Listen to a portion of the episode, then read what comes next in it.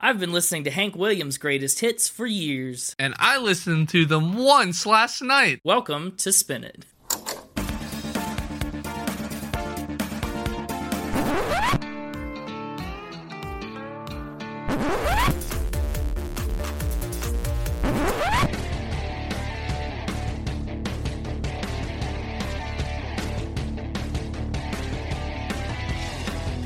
And welcome back to Spin It, the record ranking podcast for people who'd rather be listening to music. I'm James. With me, as always, is Connor. Connor, say hello to the people. Howdy, y'all. Howdy. Yeah, howdy is probably more appropriate this week because we're talking about the Hillbilly Shakespeare himself, Mr. Hank Williams, Sr. What a nickname.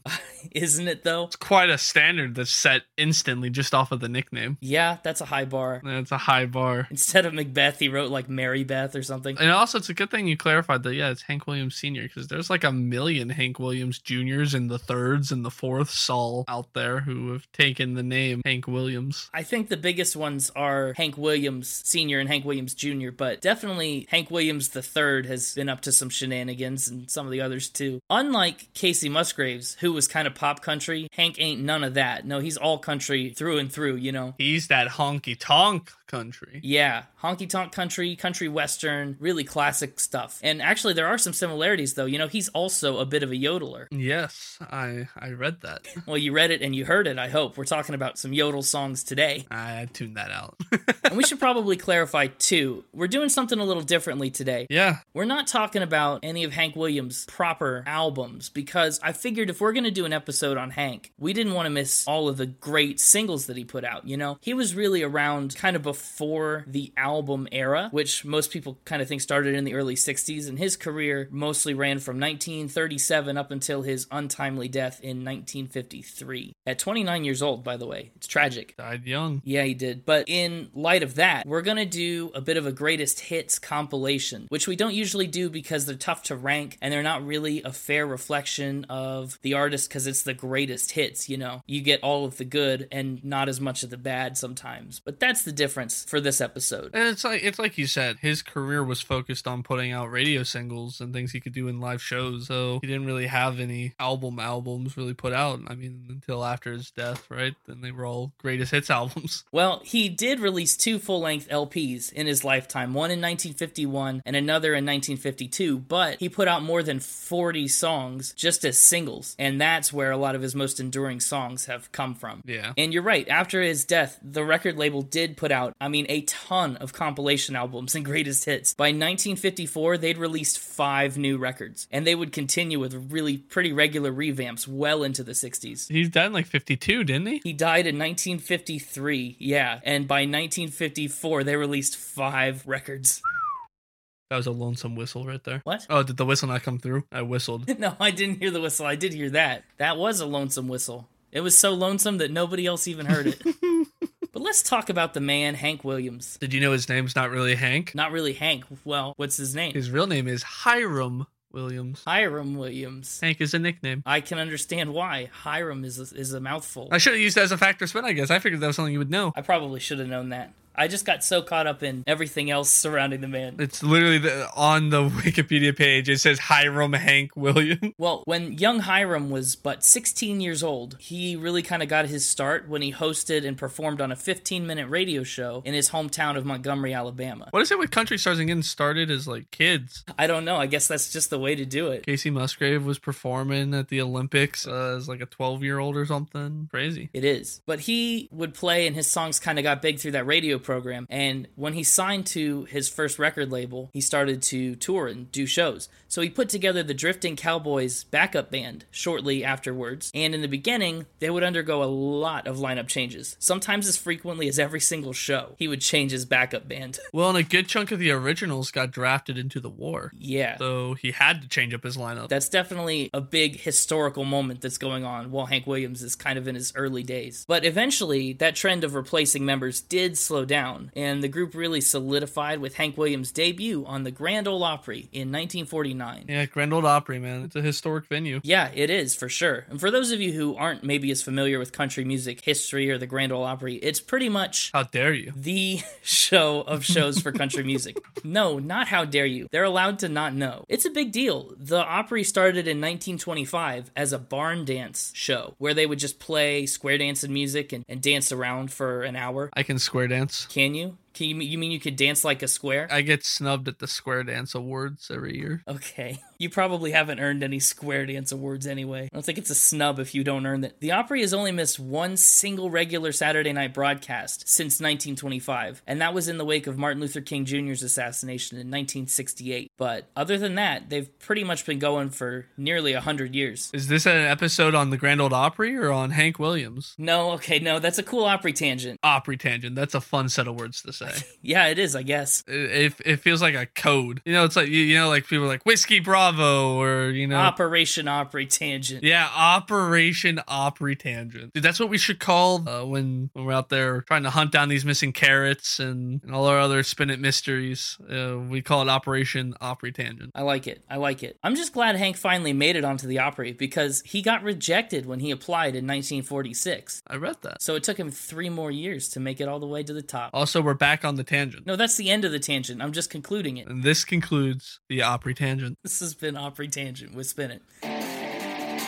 Hank suffered from a lot of chronic back problems and he dealt with some alcoholism even before he was famous. But then, you know, the stress of touring and becoming popular really started to wear on him, and his marriage started to struggle as he was away from home, so his alcohol consumption started to increase. And at the same time, around 1951, he really amplified his back injury during a hunting trip, so he had to start on some pain medication pretty regularly. And it was that combination of things that really led to his death. The fact that he passed away in the backseat of his blue Cadillac, it's kind of like poetic in a way. I mean, the car is on display in the Hank Williams Museum. There's several significant musical artists who have passed away untimely in kind of poetic or at least like ways that feel poetic in a way. Yeah, yeah, that makes sense. Like his death really feels like the only way for the Hank Williams story to end. Yeah, you know, you got Elvis, who was like the king of rock. He was found dead on a toilet. You have uh Buddy Holly was in a plane crash. these like very famous musicians who kind of died in unexpected ways. In hindsight, it's easy to apply that kind of stuff. But I mean, his death rocked the nation in a way. I mean, the amount of people that attended his funeral. Yeah, it's huge. It was huge because he was just at the height of his popularity. You know, he was on his way to a concert, going from show to show. Like he was really in the midst of becoming country music's real legend. I mean, he was placed in a silver casket.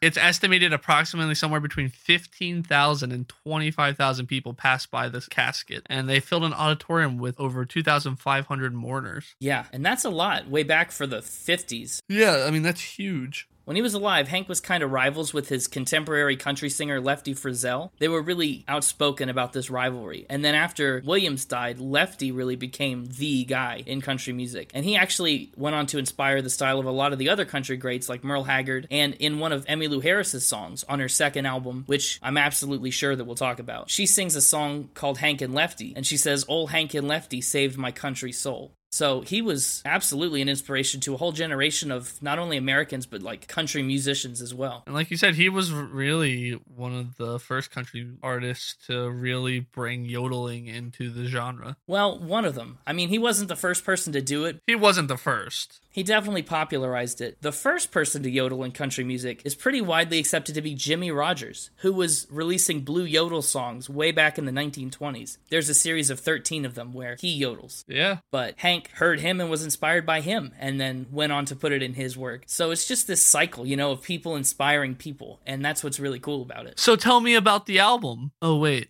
yeah, no, like I already said, we can't do much of that. But for simplicity's sake, in terms of like having something to score and for you to listen along with and follow, we are using the 20th Century Masters Millennium Collection compilation, which came out in 1999, even though all these songs obviously had come out a long time before that. But if you want to listen along and follow along, and I guess if you want to attribute an album to the score that we're going to give at the end, that's where you should turn your focus. Honestly, you could probably just put any best of Hank Williams playlist on shuffle because I am almost certain that you're going to enjoy it the same amount as you would this album. Yeah. But that's a good background on Hank, I think, which takes us into Fact or Spin, doesn't it? Yeah, hang on. Uh, I don't think the mixtape is ready. He's used to having a little more time. Uh, hey, uh, mixtaper, we're ready for you already. Oh, I hope we didn't catch him in the middle of something. Yeah, yeah, yeah. Oh, it sounds like he's leaving. he got startled and started to run out of the room, you know? yeah. Fight or flight instinct and all that. hey, it's me, the mixtaper. I'm here. I'm ready. Definitely wasn't scribbling notes in the margins of my facts and spins. Last second preparation. Oh, last second preparation. That means I might be able to sneak a couple points in on you. Ah, you just got me so I'm so unconfident about myself now. In the last Dude, I destroyed you in Joan Jett. Yeah, you I- did. I, wiped the floor with Fact and Spin. Oh, I got a lucky one on you. I'm hoping that I can keep riding that out. Well, let's find out. My first fact he yodeled at the Olympics. you did it. You finally found something to repeat. yup.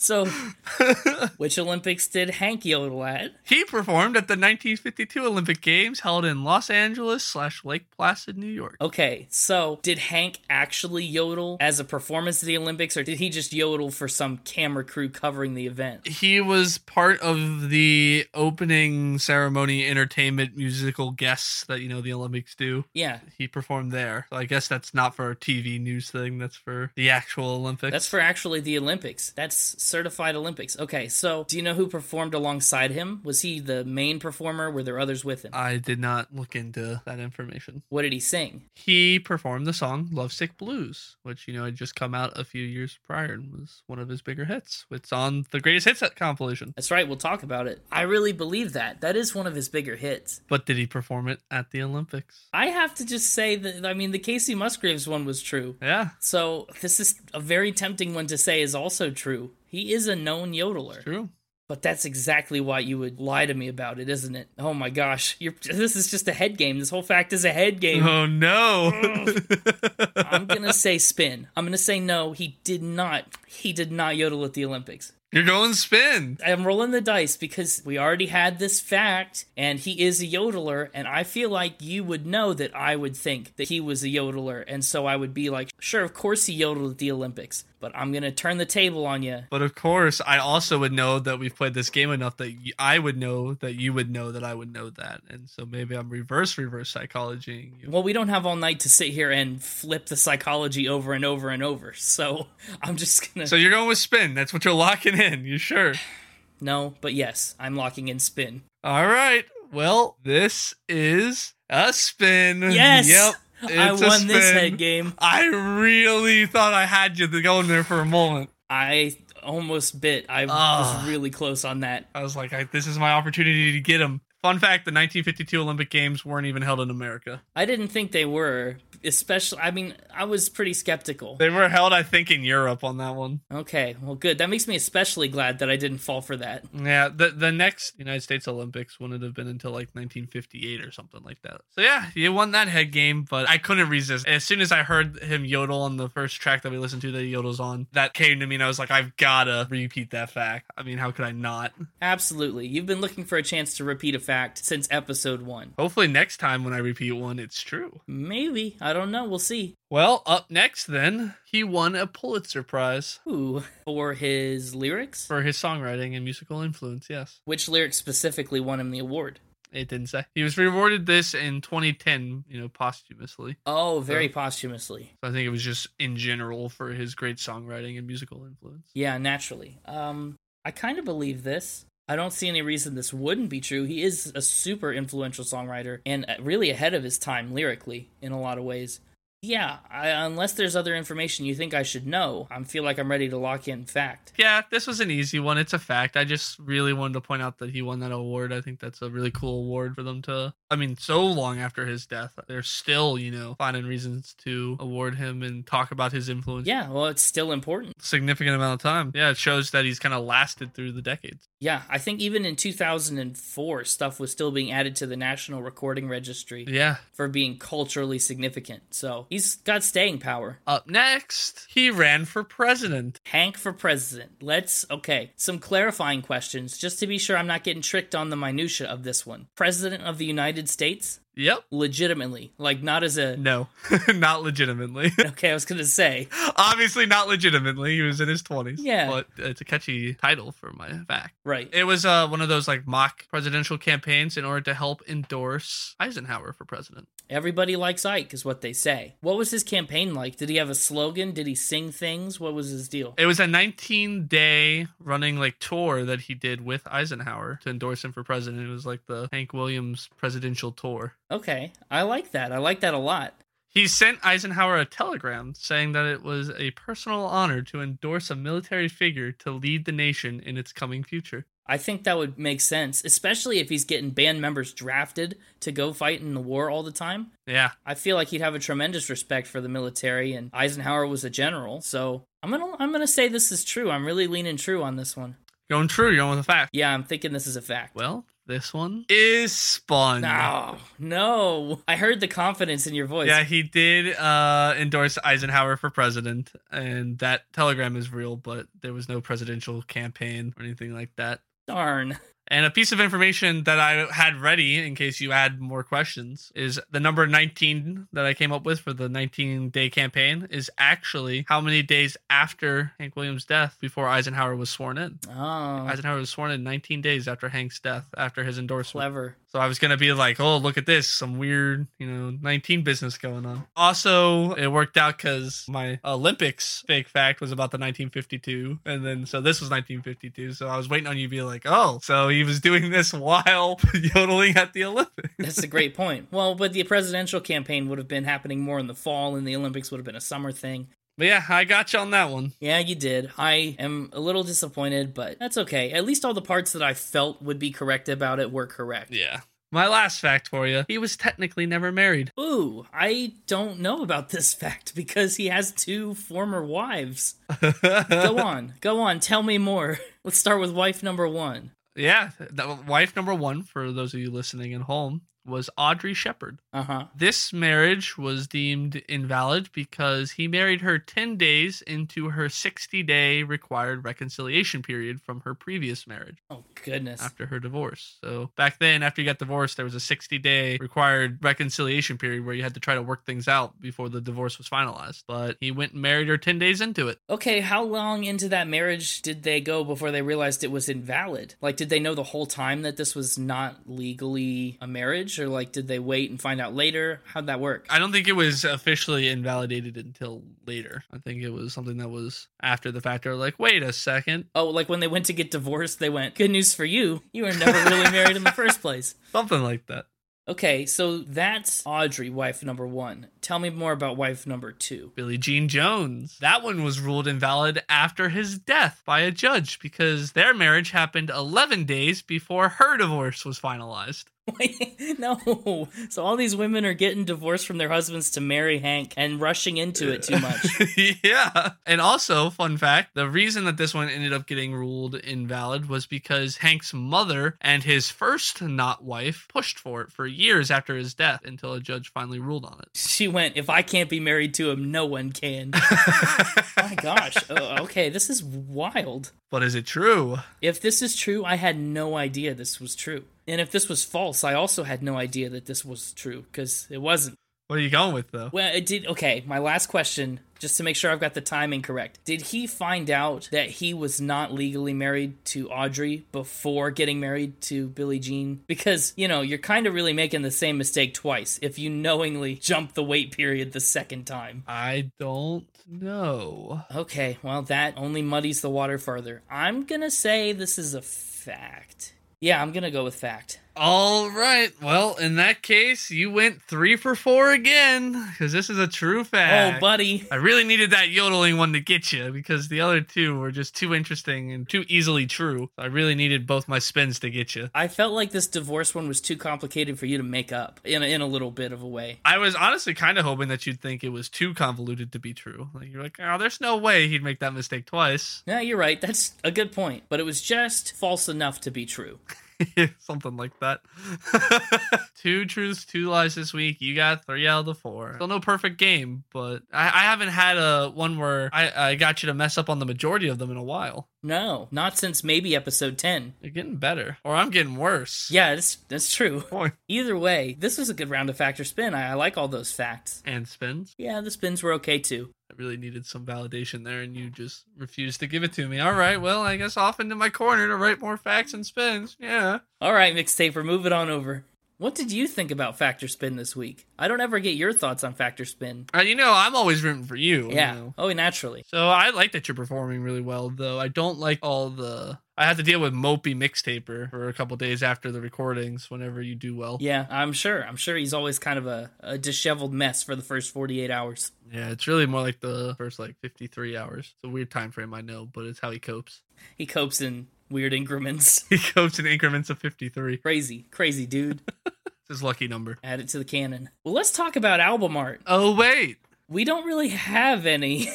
But I will say, you know, for general old timey country music album art, there really wasn't a huge emphasis on albums, so there wasn't a huge emphasis on album artwork. There are a ton of old country records that have a cover that's just a nice picture of the musician smiling with the title and maybe even the track list right on the front cover. Because mostly the cover of your record was meant to sell that physical record to you right off the store shelf. No games, no fooling around. This is the picture of the person who's singing the song, and this is the song that they're singing. just straight advertising. Yeah, exactly. There's not enough of that nowadays. Everything's got to be a gimmick. Yeah, I know. What the heck? Uh, music? Why are you so gimmicky? Big music with all their gimmicks. You know, everybody tweet at big music and say hashtag no more gimmicks. No more gimmicks. I just want simple artist picture on the album cover, I'll be right back. simple title right up front. Tell me the songs right on the front of the album. I want no mystery. I want no intrigue.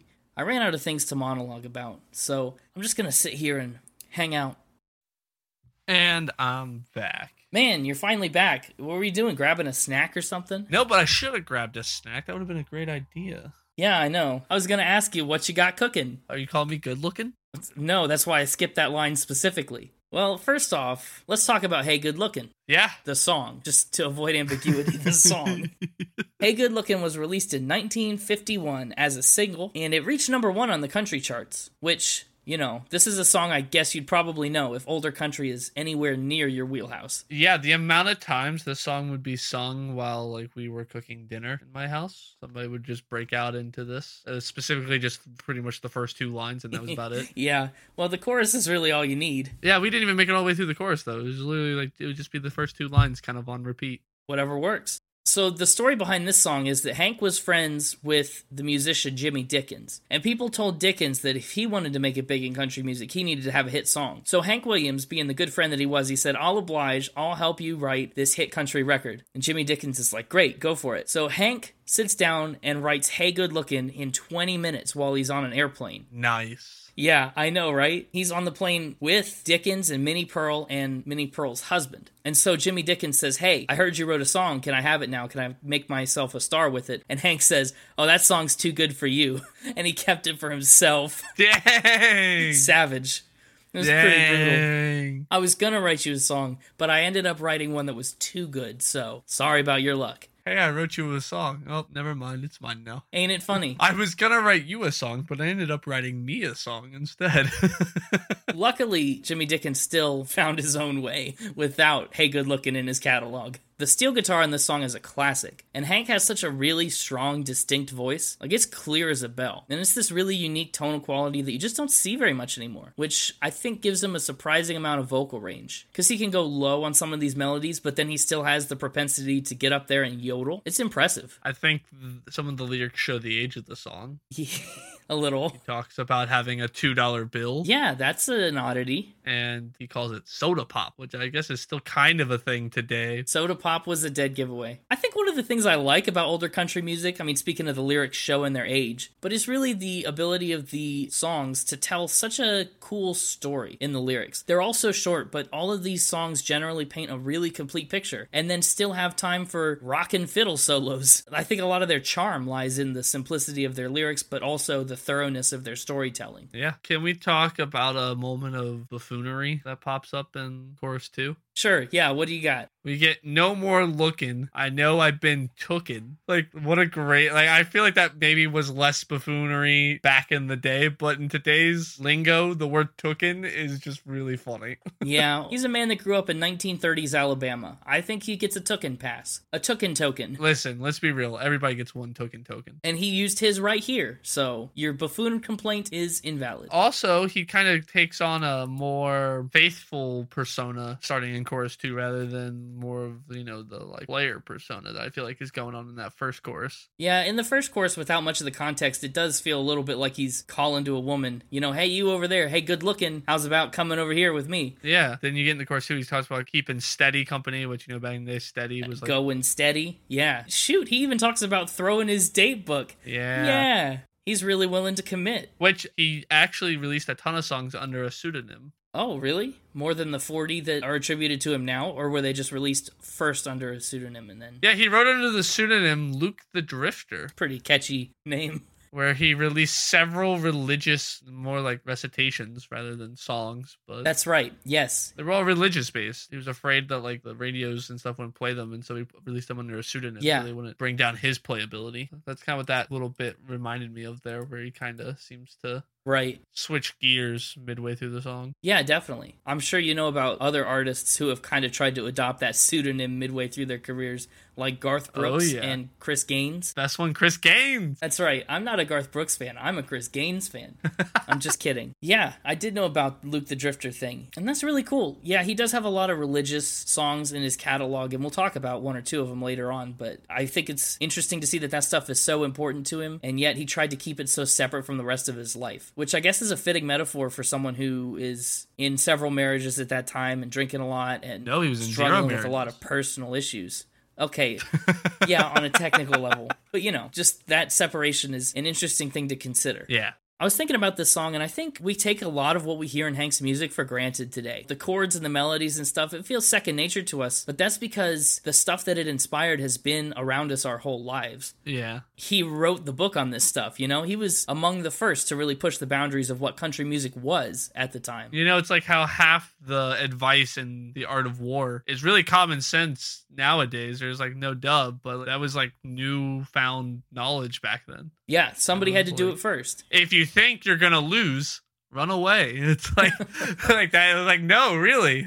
but back then, that was legitimate advice. Yeah. Back in Hank Williams' day, this was all new ways of doing music or like new chords. You know, like you said, he wrote the book on country music in a way. Yeah. Some famous people have covered Hey Good Lookin' too. I found a lot of covers for a lot of these songs, so at the end of each one, I'll give you a little rundown of the cool covers. Yeah, most of these songs are going to have covers. But among the famous people who have covered Hey Good Lookin', we've got Johnny Cash, Ray Charles, and even Kenny Chesney and Jimmy Buffett have covered this song. The next track we're talking about is Jambalaya on the Bayou. On the Bayou. That's right. This one came out in 1952 and it peaked atop the US country charts and at number 20 overall. So that's pretty significant One of his biggest hits, actually, which kind of surprised me because it, it's not one that I'm super familiar with. I don't think this is one that's necessarily had as much of a legacy as Lovesick Blues or Hey Good Lookin'.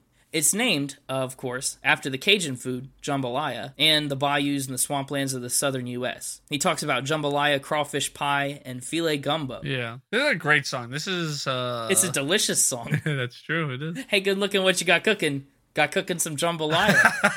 yeah, I can't believe I didn't make that joke. It's like this is just a catchy song, and the way he sings it, he has like that. I don't even know how to describe it. That um drawl. I mean, right? He's got a real twang. I guess, yeah, just the draw. Yeah. I don't know, but it's like a higher pitch draw. Like the way he hits some of those notes is like, oh, he does this like almost like his voice is slightly cracking. Yeah. But yet it's like stylistic. I don't know how to describe. Go listen to the song and you'll understand what I mean. It sounds great. I love it. Like I said, yeah, it's a very unique timbre to his voice. Clear as a bell in a way that you don't hear much. I, I just want to say, you know, you're giving given Kanye all these props for you know his his ability to craft lyrics, but this man does a line where he sings. I can't even know if I can pronounce it. Thimbado font. No, the place is buzzing. I don't even know. I don't even know how to pronounce those words, but he pronounces them really well, and the way it just bounces along as he says that, it's those are some big words he's using. Yeah, shoot. He even speaks French in this one. Let me set the scene. This is a party song. He's taking his woman, Yvonne, Oh yeah. and they're gonna pole a pirogue, which is a small boat that you would stand on and push through the river with a big old pole. Then they're going to a Cajun party with her family. Ah. He even speaks a little French Ah. to further immerse you into these like Creole themes. He goes out of his way to include so many little details about Cajun things, swamp things that just really, again, they paint that vivid picture of the setting and they pay great homage to the bayou. But he still found a way to make it uniquely his own. You know, it's more of a generally appealing version of a more traditional Cajun song. And he did it very intentionally. According to his biographers, they said, and I quote, ethnic music is usually unpalatable for a mass market unless it's diluted in some way. The broader audience related to jambalaya in a way that it could never relate to a true Cajun two step, led by an asthmatic accordion. The way he rhymes Yvonne with different things throughout the song also just is really fun. It really is. Kinfolk come to see Yvonne by the dozen. Uh, it's like there's some slant rhymes going on in there. Yeah, but they're all pretty seamless. You know, it doesn't feel like he's going out of his way to make them. Yeah. One of the less seamless ones is when he shortens money to mon. Swap my mon to buy Yvonne what she need oh. Yeah, well, you know, but it's a lighthearted song, so he can get away with that. I mean, yeah, no. Uh, not all buffoonery is bad. Oh yeah, definitely. What I want to talk about real quick too is the phrase "mio mayo." Oh, it's such a clever, really bold way to make that rhyme with bayou. Yeah. And it's the glue that holds this song together. I think. You know, it's always a mio mayo on the bayou. Like that's always where the rhyme lands. It's kind of just a touchstone as you move through the song for all the rest of the things that he says. You always wind up back at mio mayo. Except for when he decides to put a random O on the end of a line to make it rhyme with bio. Yeah, he does that too, but it's just a fun song. It is. Some of the famous covers for Jambalaya belong to Brenda Lee, John Fogerty, and more recently Little Big Town. Oh, really? Yeah, who knew, right? I've been listening to them in the, since high school. I know, yeah. Sorry, Jambalaya. You were delicious, but we got to move you on over so we can talk about move it on over. You were delicious. Don't tell Jambalaya it was delicious. Move it on over. This is the other song that would get sang randomly in my house. Oh, I bet. Yeah, you had dogs and stuff, right? Oh yeah, Moving on. it really just whenever you needed somebody to move, yeah. there was a chance that that, that would come up. Naturally. Moving on over was Hank's debut on his second label, MGM, and it came out in 1947. It was recorded during the same session as I Saw the Light, which we'll get to in a bit. So last week, we learned about 12 bar blues songs from Joan Jett's cover of Nag, and this song is another great example of that. Yep, and it's way better. Oh, I think it works really, really well here. Yeah. It's a close race, but I think this does beat Nag. No, because here, you know, they use the phrase move it on over over and over, but it's like it's the call response, right? The move it on over is the echo to everything else being said. And Right. So it works way better than just saying the word nag over and over. Yeah. Now, if you're a little bit confused on the term 12 bar blues and you don't want to or refuse for some reason to go listen to the Joan Jett episode that came out last week, You gotta go listen. 12 bar blues is a chord progression that uses the pattern 1 4 1 4 5 4 1. But we talked last week about how there are a lot of songs that use that same progression, like Elvis's You Ain't Nothing But a Hound Dog or Johnny B. Goode by Chuck Berry. So it's probably a sound that you're going to mostly recognize. But because this song is 12 bar blues, a lot of people consider Move It On Over to be an early example of what would turn into rock and roll music. You know, I kind of got that vibe on a couple of these songs. Well, you know, Elvis was inspired in part by his music, and you could almost hear some of the like Elvis tones in some of these songs, especially one like this with that 12 bar blues. Absolutely. I mean, move it on over because your tall dog's moving in, and then Elvis does Ain't Nothing But a Hound Dog, and also the 12 bar blues style, Fair enough. Yeah, maybe maybe there's a weird connection between dogs and 12 bar blues. 12 bark blues. 12 I like Move It On Over. You know, it's a song about, you know, when someone's having relationship trouble, it's sometimes called being in the doghouse. Yep. This is that, but like literally. He's having trouble with his wife, who has effectively kicked him out of the house to go sleep with the dog. And so he's in the doghouse telling the dog to move it on over. Classic, classic dog metaphor. I mean, I guess. Guess it probably wasn't classic when he did it though. Was being in the doghouse a popular turn of phrase back then, or It was already an expression. The first people that said in the doghouse is in 1926, but it hasn't been around for long. Mm. It's kind of a lighthearted song, but also I think it definitely has a more serious undertone. And his ability to strike that balance between the two is really what sets him apart. One of his fiddlers, Jerry Rivers, he said that Hank's novelty songs, quote, weren't novelty. They were serious, not silly, and that's why they were much better accepted and better selling. Move It On Over hits home because half the people he was singing to were in the doghouse with the old lady. So I guess it was a very relatable song at the time. uh, yeah, And it actually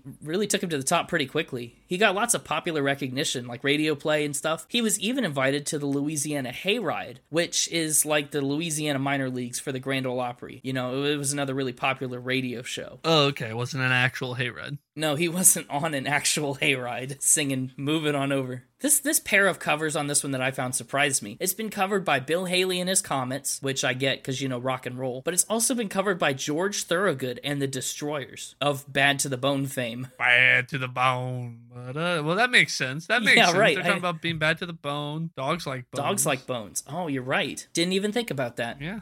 See, that's why I'm here. Provide that kind of insight. Well, you're here, but if you were long gone, I'd be lonesome and blue. Why would you be blue? That's a good point. I might be a little better off. Wow. All right. No, you led that one. You were you led me there. I was trying to make a joke about you literally being blue, but you just went with like you'd be better off. See how it is? But you're here. That's the important part. That's the important part is I don't have to be blue. Mm, thin ice. Anyway, let's talk about Long Gone Lonesome Blues. Here is your yodeling. Oh yeah. Um no, um no, no. You know we're recording when you do things like that, right? I know.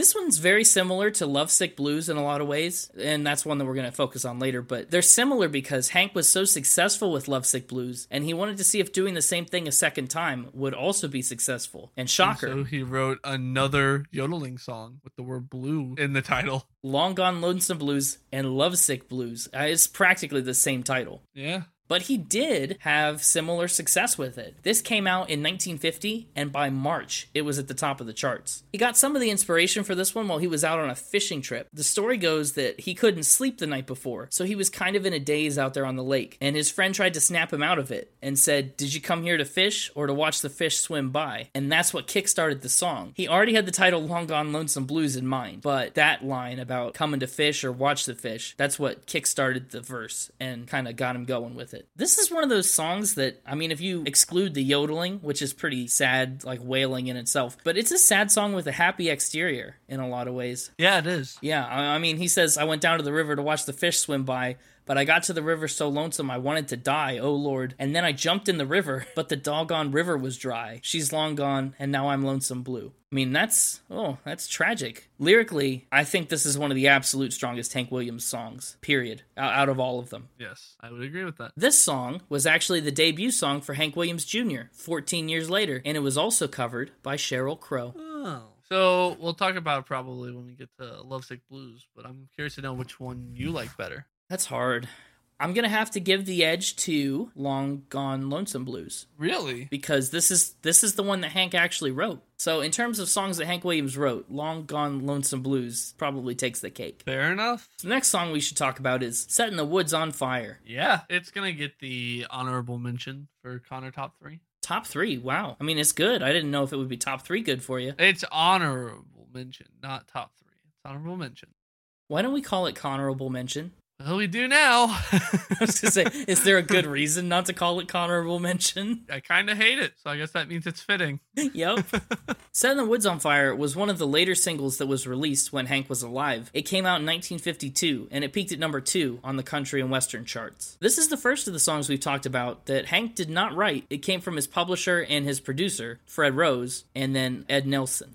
Interesting. I don't know. I just really like the way this one starts. It really gets you ramped up and ready to go. That kind of energy holds the entire song. Oh, absolutely. It's a super up tempo song, a very let's go set the woods on fire kind of song. It never really lulls. Yeah, exactly. It doesn't even a little bit. You'll listen to songs and they'll be more up tempo, but then there'll be a section where it either just gets repetitive and you lose interest or it lulls in tempo in some way or an energy level. And none of his songs really do that because that's why it's his greatest hits, right? Right. There's actually some speculation that Chet Atkins played the guitar on this track, which I totally believe. I also just want to believe it. But it has a very similar sound to something Chet Atkins might have done. So we may never know, but that'd be cool. And here's a fun thing about setting the woods on fire, too. This song was featured in a 2007 episode of The Batman, the animated series. Really? Yeah, Joker and Harley Quinn sing it together as they're, you know, uh, setting Gotham on fire. Oh. Yeah, I know. Little Batman trivia with your Hank Williams podcast. How about that? Setting the Woods on Fire has been covered by George Jones, Jerry Lee Lewis, Porter Wagoner, and others. A lot of country folks have covered Setting the Woods on Fire. Hank Williams, he does sing a lot of blues songs, doesn't he? Or at least songs with blues in the title. Yes, he does. The next one we're talking about is Honky Tonk Blues. Honky Tonk Blues is another later single. This one came out in 1952 as well. And a honky tonk, for those of you who might not be familiar, it's just a fancy term that really just means a bar with a stage. You come to Nashville and there are tons of bars around called honky tonks where you just go drink and listen to music. That's really all it is. Any of you that listen to country music first were introduced to that phrase with the song Honky Tonk Badonkadonk. That's right. Quick, who sings that song, James? Is that Trace Adkins? Uh, Yeah, it's Trace Adkins.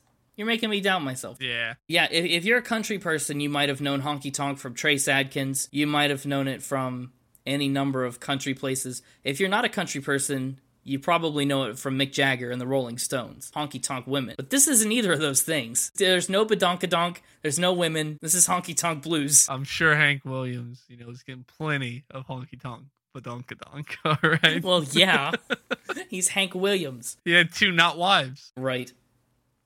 Honky Tonk Blues is, I guess, a song that they just couldn't get right. I read about how they tried at least three separate times to record it years apart, and it really only panned out during a 1951 session. And even then, they didn't include all the lyrics and verses from their first demos. Huh. Yeah, crazy, right? Honky Tonk Blues is a song about a farm kid telling his parents he's planning on moving to the big city, and he does, and eventually dances till his shoes wear out and decides that he's probably better off back at home on the farm. And again, for such a short song, that's a pretty complete arc, I think. Yeah, he's really good at kind of just telling a story efficiently. Very much. So then, what is the answer? Do you like this one or Honky Tonkin better? I think I like Honky Tonkin better. I would agree with you on that one. I would say that's the correct answer. Okay, good. I got that one right. Which seems to make sense if this song they weren't even happy with, really. I know. Well, I mean, imagine, yeah, trying to take years to record this. That'd be hard to do. Charley Pride famously covered Honky Tonk Blues, as did the Nitty Gritty Dirt Band.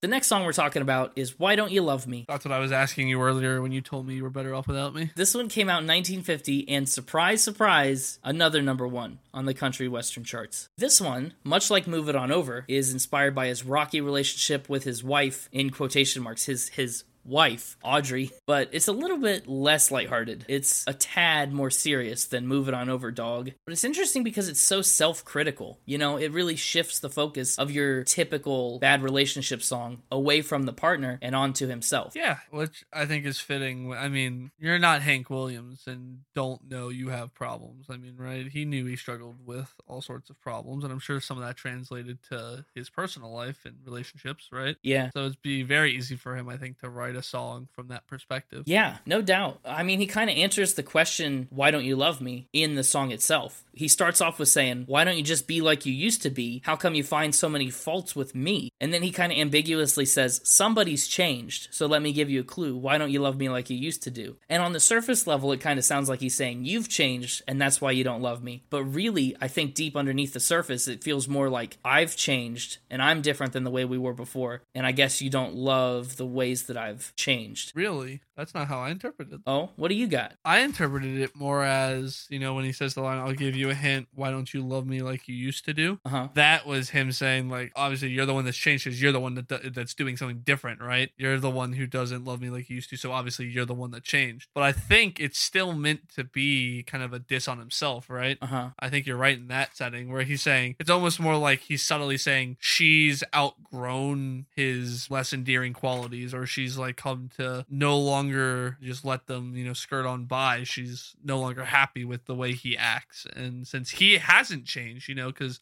people change they're supposed to change they become more, more mature or they grow as their life goes on and the fact that he's still stuck in old version of him maybe is the problem right Yeah. he hasn't grown in any way and that's kind of how i interpreted it was that yeah she's the one that's changed but the problem is that he hasn't Yeah, interesting. Interesting. There's a part of the song too that kind of reinforces that point of view where he says, Ain't had no lovin' like a huggin' and a kissin' in a long, long while. We don't get nearer or further or closer than a country mile. yeah That kind of implies this stagnance. You know, the relationship isn't moving. Mhm. Whether it's together or apart, we're just stuck right where we have been. yeah Yeah, I don't know which of those ways is correct. i like them both I do too. audience tell us what you got maybe you got something way better than either of those Yeah. Audience, bombard us with your Hank Williams knowledge. anyway the next song honky tonkin you like this one better huh I did like Honky Tonkin better than Honky Tonk Blues. It's just a lot less blue for some reason, you know? I can't put my finger on it, but this song came out in 1948 and it made its way up to number 14 on the country music charts. This is a song with another really crazy story behind it. The first version that he released came out under Sterling Records, his first record company. But then when Hank moved over to MGM, they decided they wanted to recut it since the song looked really poised to be successful. So they wanted to make their own second version. But to avoid any sort of confusion or conflict, about having two of the same versions released, his publisher went out and bought up all the copies of the Sterling single. All of the existing copies of Honky Tonkin, he bought them, which ran him like $2,000. And then he sold them to MGM, who then released their own version of the single. weird Yeah, I know, right? that's like equivalent of like $20000 in today's money Yeah, it's not cheap, honestly. I mean, oof, but it was a worthwhile investment because they speculated correctly. And Honky Tonkin, I mean, at number 14 on the charts, that's a pretty successful song. Have we found the original version? Does it exist somewhere? Yeah, it does exist out there, the Sterling Records version, digitally and physically. So if you're interested, you could go check out the two versions and hear the differences between them, however slight they may be. I might do that after this recording. By all means. This song was wild to me, okay, because it's almost one chord the entire way through. So he doesn't have this usual structure of a chord progression to build his melody around. He has to do something compelling with just his melody and his rhythm. I think he nails it. Yeah. And I think he executes it really well because, yeah, with all the lead guitar pieces in there and his vocal, which was like top notch, by the way, so smooth. Like he just slides from note to note effortlessly. But because of all of that stuff, I feel like he can really disguise the fact that there are no chord changes because I hardly even noticed it, you know, until I was really, really closely listening to it. I was like, wait a minute, he never changes chords. I didn't notice. Yeah, I know. It's fascinating that that works so well without being boring or getting stale. Who covered this song? This song was covered by Townes Van Zandt, which is a big name if you are peeking behind the scenes of country music. And Waylon Jennings also covered this one. He included it on his 1992 album, which was called Ol' Waylon Sings Ol' Hank. so you can imagine that he's covered quite a few of these songs. What a title. And It's short, sweet, and to the point. Remember, I said old country music. They got their album titles figured out. They're not playing around. No gimmicks. Well, up next, you know, we're making our way through this. We're on the Lonesome Whistle. No, we're not. I guess we can be if you want. If you just want to skip over Lost Highway. I totally skipped over Lost Highway. It's a big one. Lost Highway. It's another must know Hank Williams song. This one was not a Hank Williams original. It was written by a blind country singer, Leon Payne. People called him the Blind Balladeer. But Hank's cover of it came out in 1949. And his biographers say that even though he didn't write it himself, the song sounds like pages torn out of his diary. Oh, this one is one of my favorite of the blues songs on this uh, album. I really like this. It's so good. And it's maybe his most famous song. I don't know. There are a couple that are in contention. It's really hard to say which one's the most famous because you think this is the most famous? Really? in a certain it's probably the one you hear about the most i think let me modify it to that because people have used this title lost highway for books movies documentaries Yeah. everything about hank williams is lost highway lost highway has really come to be a metaphor for hank williams career and his sudden death really that parallel with the lost potential and the talent that he possessed that was just so suddenly gone. Yeah, I think this one goes in the Connor top three. Oh, absolutely. And I I mean, just let's let's take a minute and ponder some of these lyrics, okay? I'm a rolling stone, all alone and lost. For a life of sin, I've paid the cost. Yeah, and just the way he sings it, like you said, he's just so smooth as he transitions from note to note. Yeah. Oh, The kind of cadence that it has. There's not much there, too. You know, it's just him singing with a couple of instruments. It's not processed, no auto tune. well, yeah, no. Man, Machine Gun Kelly really got you going on this auto tune thing. I just I thought I'd point out that doesn't happen much. You know, everything is processed now that we listen to. You don't get anything unless you. You're right. Like even when you go listen to a live concert, like you know they've got like the auto tune stuff going on there. Yeah, very much. Nothing is raw anymore, like what you would have been hearing back on the radio. And that's, I mean, part of what makes them so impressive. You know, you hear the song on the radio or on your Spotify or whatever, and that's the way it sounded when they played it live. There's really no chance for them to overdub much or track multiple tracks at the same time. Like this is so old that it really is just a live recording, more or less. I mean, listen to the third verse too. I was just a lad, nearly 22, neither good nor bad, just a kid like you, and now I'm lost, too late to pray. Lord, I've paid the cost on the lost highway. Yeah. That's just marvelous. I mean, flawless. That's a flawless verse. Not a syllable wasted. Nor overused. Not a syllable wasted nor overused. Doesn't need more, doesn't need less. This song obviously has been covered by all kinds of country legends, but it's been covered by a lot of others, including Bob Dylan, Tom Petty, U2, Coldplay, and more. and more. That's right. Coldplay really got me. I did not expect to see Coldplay on the list of Hank Williams covers. But now it's time to move on to I Heard That Lonesome Whistle. It was like the whistle earlier that I did that you didn't hear. I almost heard that whistle. Oh, listen, I hear that lonesome whistle. Do you hear it, audience? anyway, that's the song. Now we're going to talk about I saw that. No, I'm just kidding. I don't know how much of the whistling came through, but I was doing uh, "Staying Alive." Staying alive. That's that's not the lonesome whistle that Hank heard blowing. No, this song came out in 1951, and it was his 14th consecutive top 10 single. Wow. I know what a milestone. It's a train and prison song, which is a really common thread throughout old country music. Like it's bizarre how much old country music is about prisons and trains. People speculate that "Lonesome Whistle" might have been part of the inspiration for Johnny Cash's Folsom Prison Blues, which is also a very famous prison and train song. Oh. Yeah, that's another that's another artist that you can really hear the framework for in these songs. Absolutely. And in this song too, he really breaks the norms of traditional country music when he uses that O in Lonesome to emulate the train whistle. You know, because at this point there are some kind of stiff unwritten rules in music. Everything up until this point is pretty largely formal. You perform in suits, you strum straight chords, you don't slide to your notes and stuff. But Hank and other people along with him, his contemporaries, they really started to chip away at a lot of these musical norms, especially with their vocal style. You know, I mentioned him and Lefty were really the big ones to challenge traditional singing methods. Yeah. And that's especially evident right here with the low whoa lonesome, you know, where he really tries to drag it out and make it whistle like a train. Also, the reason that this song has a parenthetical title, and it's not just I heard that lonesome whistle, was because they wanted the title to be short enough to fit on a jukebox card. So they cut I heard that from the title, and it just mostly became lonesome whistle. I like it just being lonesome whistle though. I feel like that has a nice ring to it. I heard that is clunky, yeah. Yeah. So I'm glad they saw the light and decided to make that change. I saw the light.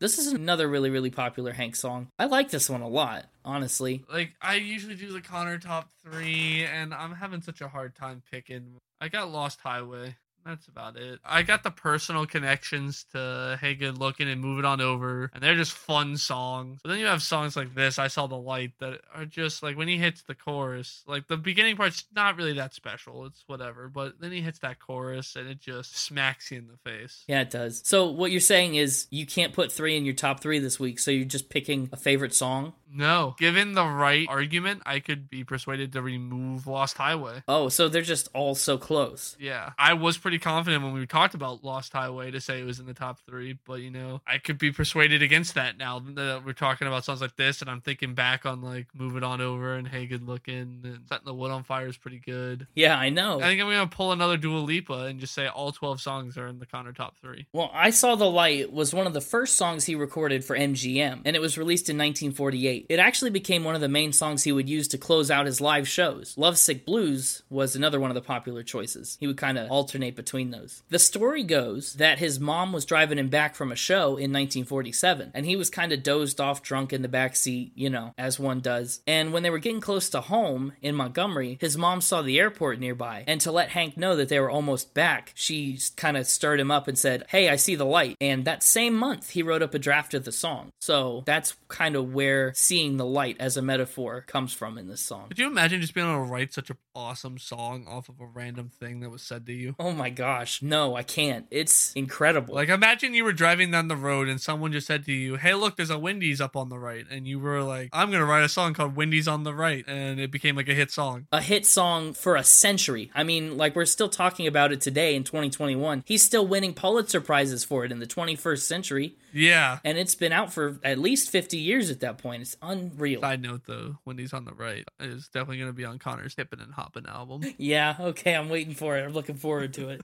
Yeah, this song is another thing that's really at the core of most traditional country music religion. This is really Hank Williams' type of hymn. And I guess it really reinforces the idea that he was a tragic figure. You know, some of these songs, Lost Highway and Long Gone Lonesome Blues, they paint this picture of a really sad or flawed individual. And this song feels like a really genuine plea for redemption, like a cry for a second chance. No more sorrow, no more night. Yeah. There is a Tom Hiddleston movie with Elizabeth Olsen about Hank Williams that takes its title from this song. And I watched the trailer for it and it looks pretty darn good. I've seen it. Oh, you've already seen it. Cool. Well, is it good? Listen, we can have a spin it movie night. I'll watch it again. It was it was good. I enjoyed it. Tom Hiddleston, you know, not really the kind of person you'd expect to be in a movie like that, but uh No, it was a little. I mean, throughout the whole trailer, you hear Tom Hiddleston singing Hank Williams. And I mean, nothing compares to actual Hank singing actual Hank, but it wasn't as far off as I expected. And at the same time, I was like thoroughly disappointed in it. I don't know. I don't know how to explain it. He didn't do a bad job,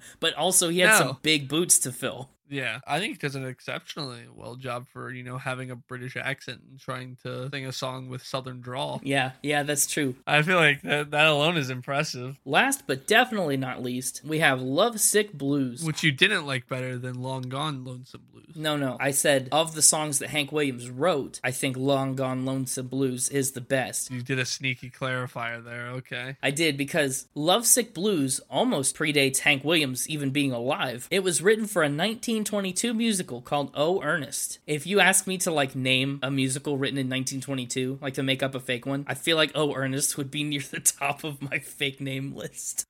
I feel like this is also probably a good time to talk about Tin Pan Alley Yep. because I don't know when it's going to come up again next on this podcast. Maybe never. I hope not. So, you know, in Nashville, country music was the thing, and all your country songwriters would come to the city to write and perform. Well, in the 1920s, the same thing was happening in New York with popular music at that time. And there was a street in New York City that was home to tons of music publishers, an actual physical place. So that's where all the songwriters would go. And they would be in there cranking out all these cookie cutter hit pop songs all day. And people that were walking down the street said that when all these publishers had their windows open and all the pianos and songwriters were doing their thing at the same time, it sounded like someone was banging on a bunch of tin pans. So the area earned the nickname Tin Pan Alley, and then in time, that's the term that people started to use for all of the music of that style that was produced there. So this musical, Oh Ernest, and then therefore this song, Lovesick Blues, is pretty much in the style of an old timey Tin Pan Alley song. Hmm, that's a cool bit of trivia. Yeah, remember when we talked about the Louisiana Hayride show that he was able to get on in 1948? The one that wasn't a real hayride. Right, that's not a real hayride. The radio show. That show is where Hank started to play this song. The first time that he covered it, he played it on the hayride, and people loved it. They went crazy. So he decided to record his own cover, and his you know record label was all against it. They were like, "Don't do it. Why are you doing this cover of this you know musical song, whatever?" And he was recording in Cincinnati at the time.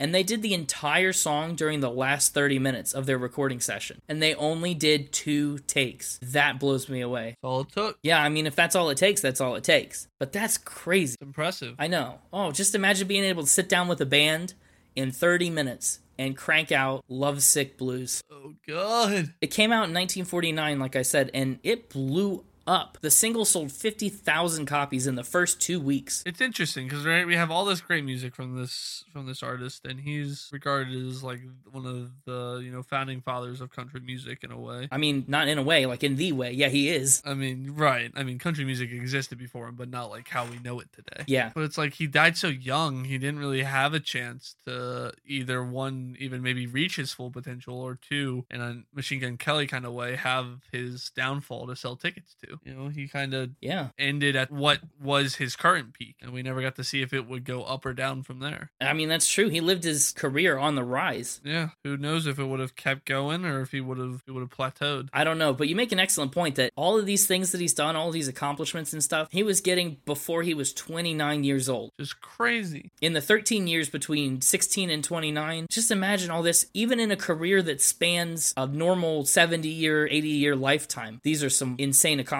and he did it in just over a decade. Let alone it being a young age, you know. yeah. Take that time frame and splice it onto any age, and you'll be hard pressed to find anyone who's had such a lasting impact on anything. That's a great point. It's very true. Let alone to have done it basically when you're still, you know, Who's still a kid? you're still a kid for part of it, Well, yeah, yeah. and then a young adult for the rest of it. Yeah, unreal. Lovesick Blues was number one on Billboard's country and western chart, and it made its way up to number 24 on the most played songs in jukeboxes list. So that's an honor. And it was dubbed the best hillbilly record of the year by the music industry magazine Cashbox. Nice. It got so well known that people even started calling him the Lovesick Blues Boy. I saw that nickname. It's hardly a nickname, isn't it? I mean, I feel like that's just you're referring to him by the song that he's really well known for.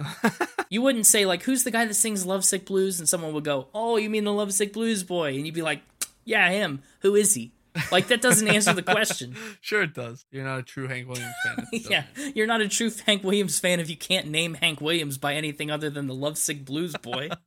this song's been featured in Forrest Gump, in The Shawshank Redemption, and in several other movies. And of course, it went viral yet again in 2018 when that video of Mason Ramsey, the kid who yodeled this in his local Walmart, came out. Yes. I feel like, honestly, I think Mason Ramsey probably got a lot of people into Hank Williams for the first time. Time to final spin. Yeah, that's pretty much all we're going to talk about today. I think that is time for Final Spin. So, what are your overall thoughts? Again, I know it's weird because it's a greatest hits album and all that. Yeah, greatest hits, it's tough to judge sometimes. But I mean, man, did we really ever get some good stuff on this? You're right. I think he's just a, a masterful songwriter, first and foremost. That's what this batch of songs tells me. Second, I'm just really reminded that he's such a good singer and performer. You know, I think he really has cornered the market on that in the 1950s. And I mean, man, just just what a legend I'd agree. not only country music, but music in general. To have the career that he had under the circumstances that he was living with, it's nothing short of phenomenal that he was the man that he was. Isn't it weird how tragedy and greatness seem to go hand in hand? Yeah, it is strange. All that said, though, I'm not really sure how to score all this, you know, because it's tough to keep it in its proper historical context, and it's hard to, you know, score this in a way that reflects him as the boundary pusher that he is. Yeah, uh, I kind of felt the same way. So much of what makes this music so good is the impact that it has. Like, I mean, you can listen to these songs and pick out the later influences it would have. You're like, okay, I can see how that has influenced this version of the, this part of the genre or this specific artist, as we kind of highlighted a couple of times. Outside of the occasional like trip into the past, this isn't necessarily music I would be putting on and playing for like my morning drive to work, you know? I like older music. I like the 70s, 80s, 90s music. Yeah, Getting back into the 40s, 50s, we're getting a little far back, but it's such good music when you listen to it. It's just not music I necessarily want to listen to all the time. Yeah, it's a whole different set of criteria, it almost feels like. And I think in a lot of ways my score reflects that. Yeah, I think mine does too. I'm not going to say that I'm content with my score on this one. I think I'm scoring it more in the context of, I don't know, I, I guess how good it is as a collection of songs. And for that reason, I think its score may appear lower at face value than it actually deserves to be, or than it would be in its proper 1950s context. Yeah. So it's going to feel too low, Bingo. especially for the amount of praise that we've given it and how great it truly is. Yeah, it's hard. So just know, audience, that it does pain us a little bit to say what we're about to say.